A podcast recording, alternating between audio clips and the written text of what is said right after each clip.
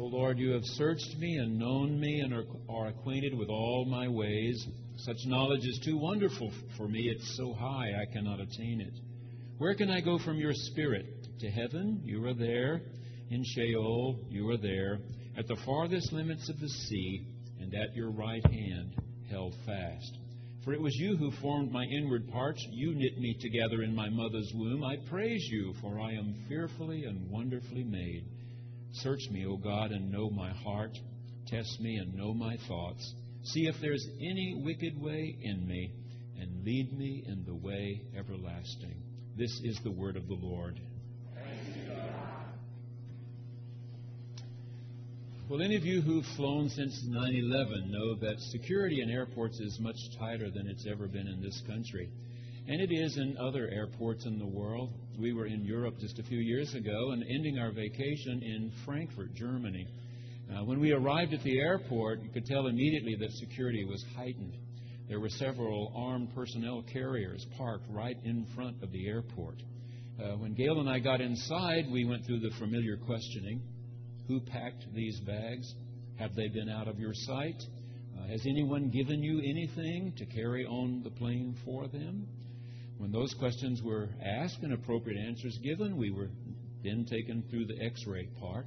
As we got through there, we saw that there were two young German officers who were patting down everybody who went through.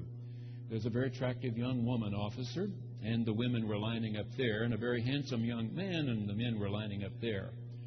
Well, all except Gail. She got in the line with me. And so we got right up to the man, and when it was Gail's turn to step forward, this young man went and pointed her the other way, and Gail's response was, Well, it was worth a try. if you're going to be patted down, pick the one you'd rather have, huh? Well, this psalm, scholars say, makes great use of a concept one has in the Greek language. In Greek, there is a word omni, O M N I, and anytime you see that attached to an English word, it means all. All.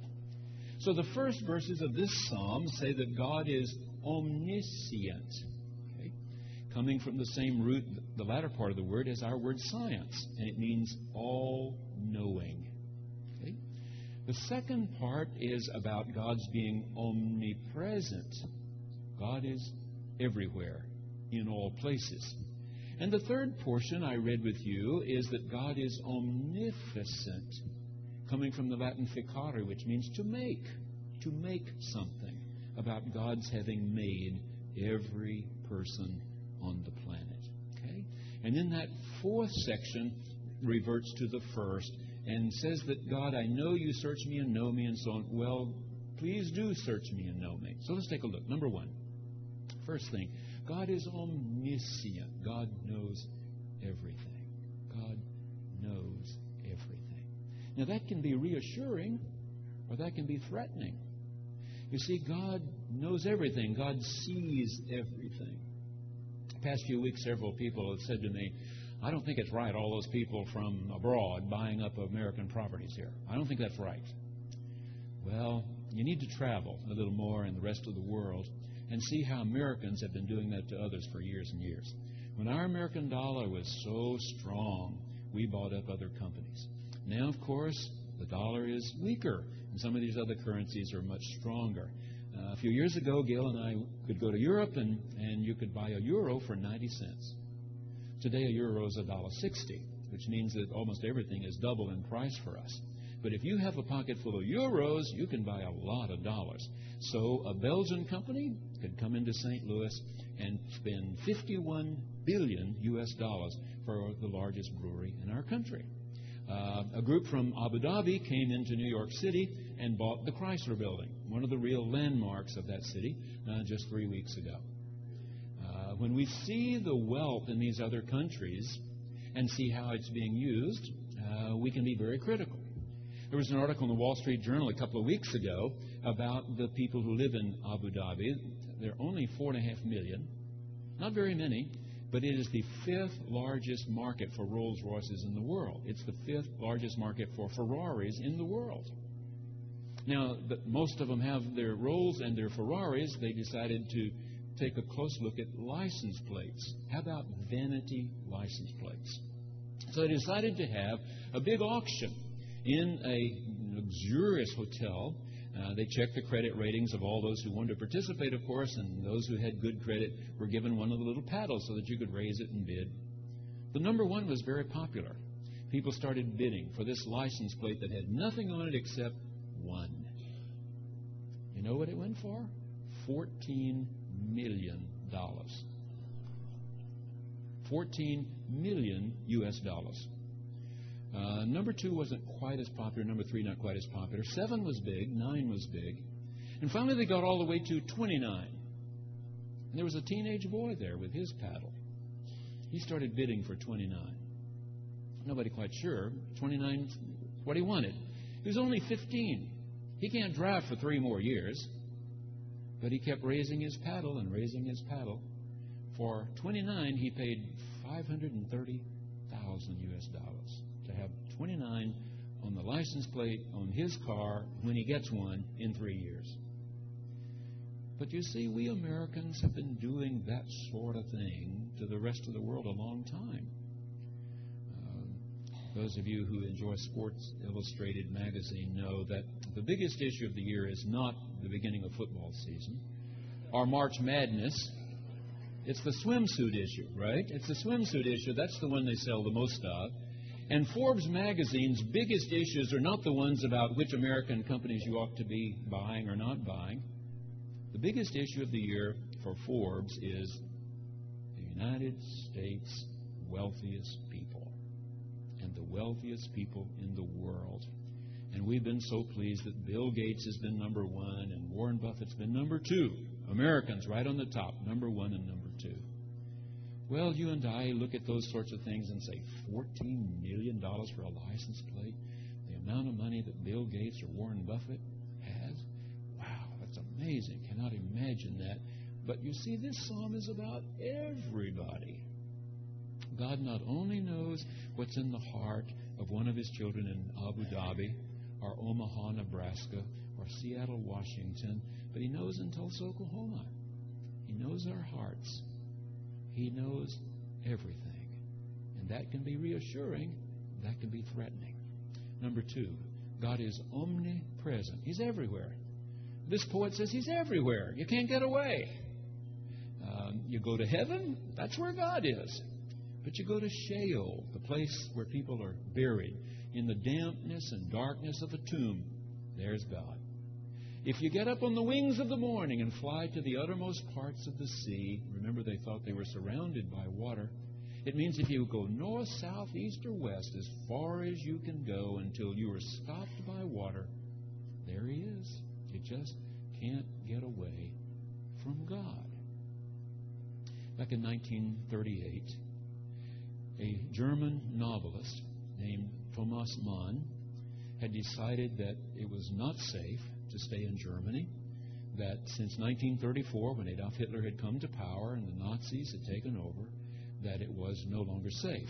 And the coming of Kristallnacht another reason, things convinced him that was the case. And so he managed to get himself and his little daughter out of Germany. And they came to the United States. At the end of the war, Thomas Mann decided to write, instead of a novel, a book called the spirit of nobility. The spirit of nobility. We've all been gifted, and because we have been gifted, much is expected of us. After 9 11, a composer, Mr. Goodman, decided that he was going to write uh, about that horrible day and he was going to call his work The Spirit of Nobility. He didn't live long enough to get it finished. And Thomas Mann's daughter, who knew a disciple of her father's writing named uh, Robert Riemen, asked him if he would pick up her father's work from 1945 and give it a new try. And so he's written a new book called The Spirit of Nobility. And guess what his conclusion is? Now, this is not a theologian, you understand. This is not someone who teaches in a seminary. But after taking a long look at all that Thomas Mann had written in 1945 and having lived with it now for more than 60 years, uh, Robert Riemen has written that human beings are a combination of two things.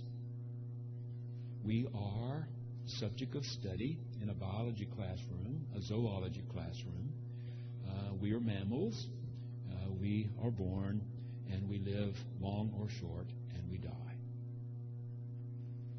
But we are also, Mr. Riemen says, something else. There is a spirit to human beings, not found in any other part of the animal kingdom, as far as we know at this point. Now, for a long time, we differentiated ourselves from the others by saying we're the tool makers. We humans know how to make tools, but now, of course, Jane Goodall and others have shown that chimpanzees do, in fact, know how to make tools. So we started looking, well, what else differentiates us? And finally, it was decided what our scholars call self transcendence. Far as we can tell, human beings are the only species that can move itself out beyond itself and be critical of self.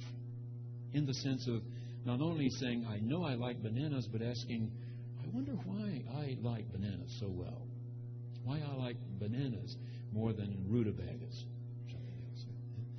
But it also means we can project ourselves into the future. And to project oneself into the future has a tendency to make one anxious about the future and yet, our all important book says, Be not anxious. God knows what you need. Live today. This is God's gift to you. This is the day the Lord has made. Let us rejoice and be glad in this day. Be not anxious.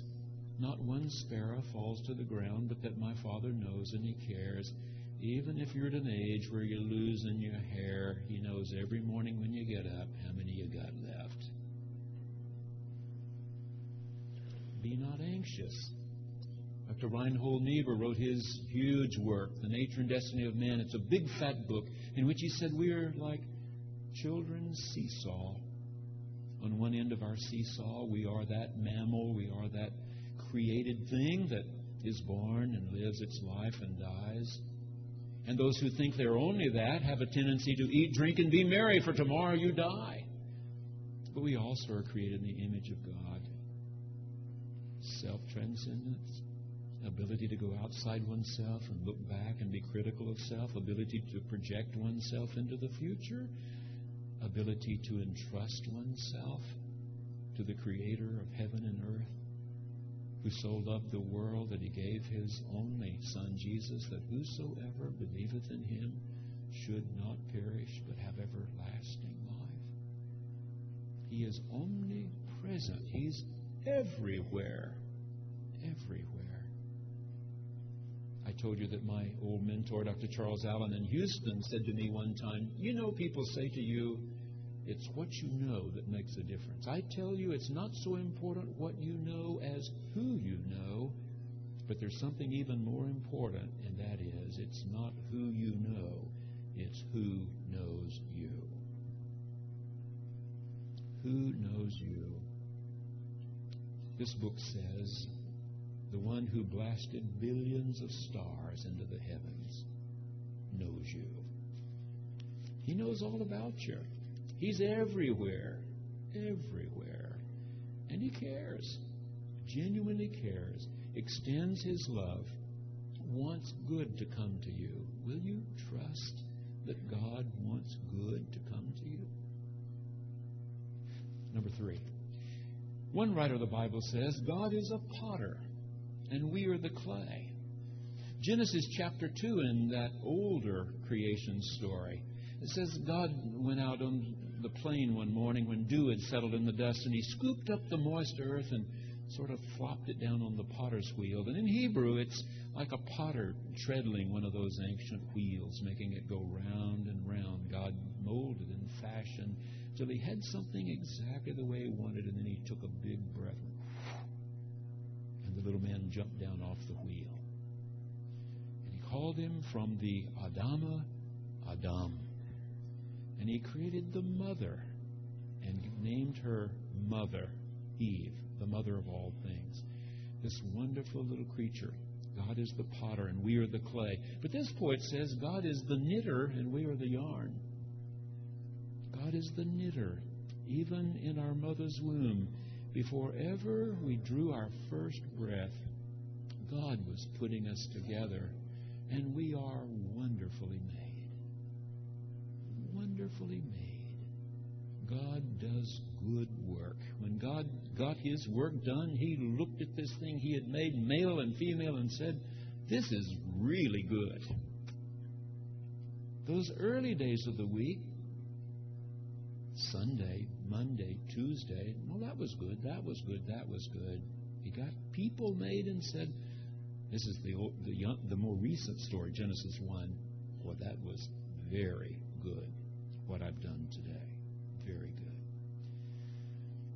I've been to three big conferences this year. I'm really tired of going to Methodist conferences now.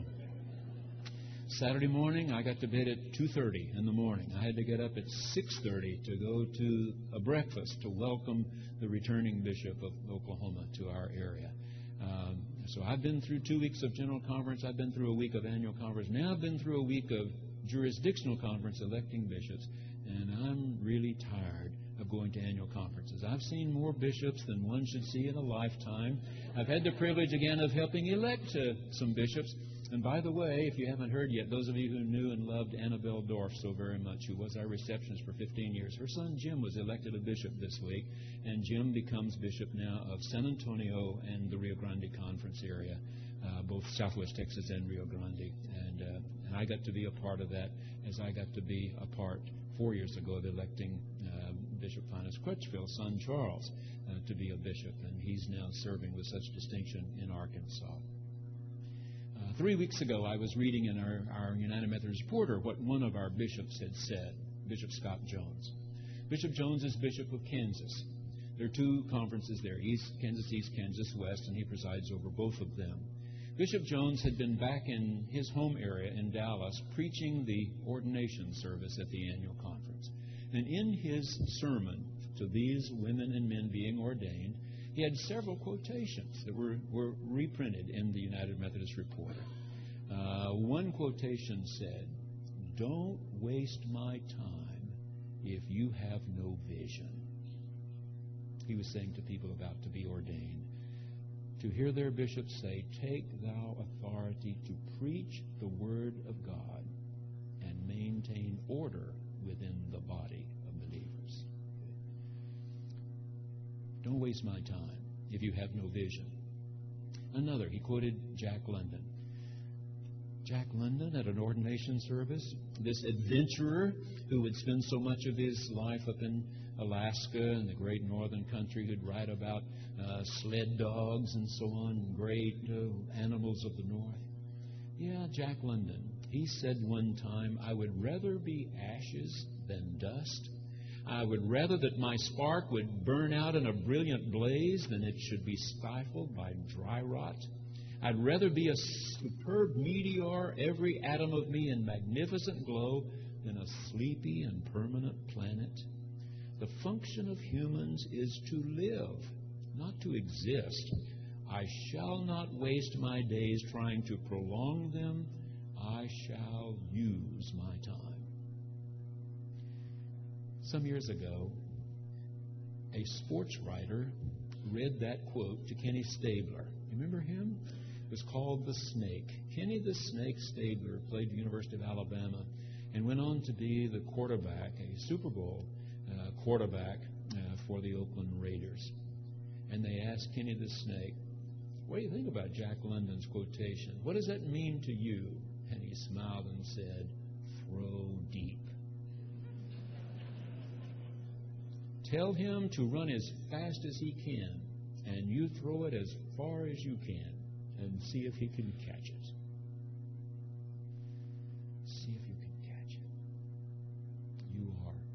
Wonderfully made. Number four. This poem begins Lord, you, you know me. Uh, you know everything. And then here it ends by saying, Please do search me and know me If there's anything wicked in me, please take it away. Lead me in paths Last year, Gail and I were in England again, and uh, she had been looking on the internet to see if she could find things we had not seen in London on prior trips. And one of the things she had written down she wanted to see was John Keats' home. So when we were in London, we decided that we were going to see John Keats' home one afternoon. It's not really easy to get to. Uh, it's not in the immediate downtown. You have to go way out into one of the suburbs. So we rode the underground way out there. And then one either has to take a taxi or walk, and we decided to walk. Uh, we had the address and, and had a little map, and so we walked to John Keats' home. Let me remind you a little bit about Keats if you've forgotten. He was born in 1795, oldest uh, child in the family. He and a brother would survive to adulthood. Uh, things seemed to be going pretty well for the Keats family until the father was thrown from a horse and died in that accident. John was only eight. Uh, his mother rebounded to that horrible death by marrying a man she didn't know very well, a marriage that didn't last very long. Um, she left her two boys with the grandparents and she went on a fling that lasted several years. There are all kinds of stories about what she might have been doing and with whom during that time, but she was not in John's life.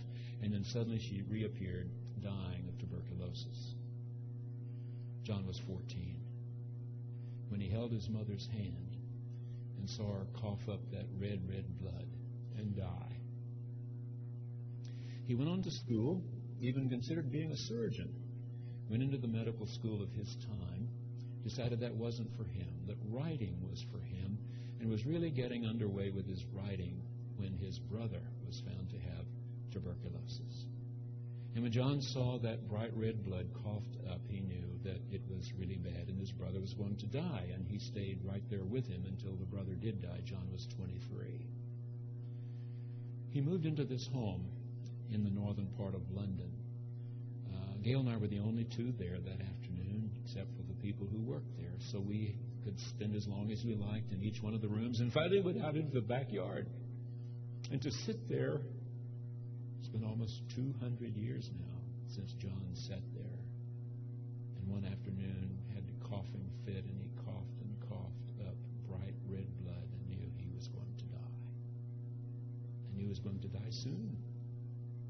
He'd had two books published, and neither one had done well, had not sold well, had not been received well by the critics. And he sat in that backyard and smelled the flowers that were blooming around the yard and the garden, and he wrote five poems that would have him declared after his death that he was one of England's greatest. Ode to a Nightingale, Ode on a Grecian Urn, Ode to Melancholy, and so on. You remember. Them. His doctor said, maybe you'd do better in a drier climate. It's so wet, so cold here in London. Why don't you try Italy? And so he left everybody that he knew and loved and, and went to Italy to see if he could get better. Was there only a few months. He died in Rome. Never knew that the world had received his poetry well. He believed, though, in one of the letters contained there, that he was divinely gifted. He believed God had given him a gift and prayed that one day it would be received as a gift of God. And in one of his last letters, he also asked, Is there life after death? His answer was, There must be. Surely God did not create us to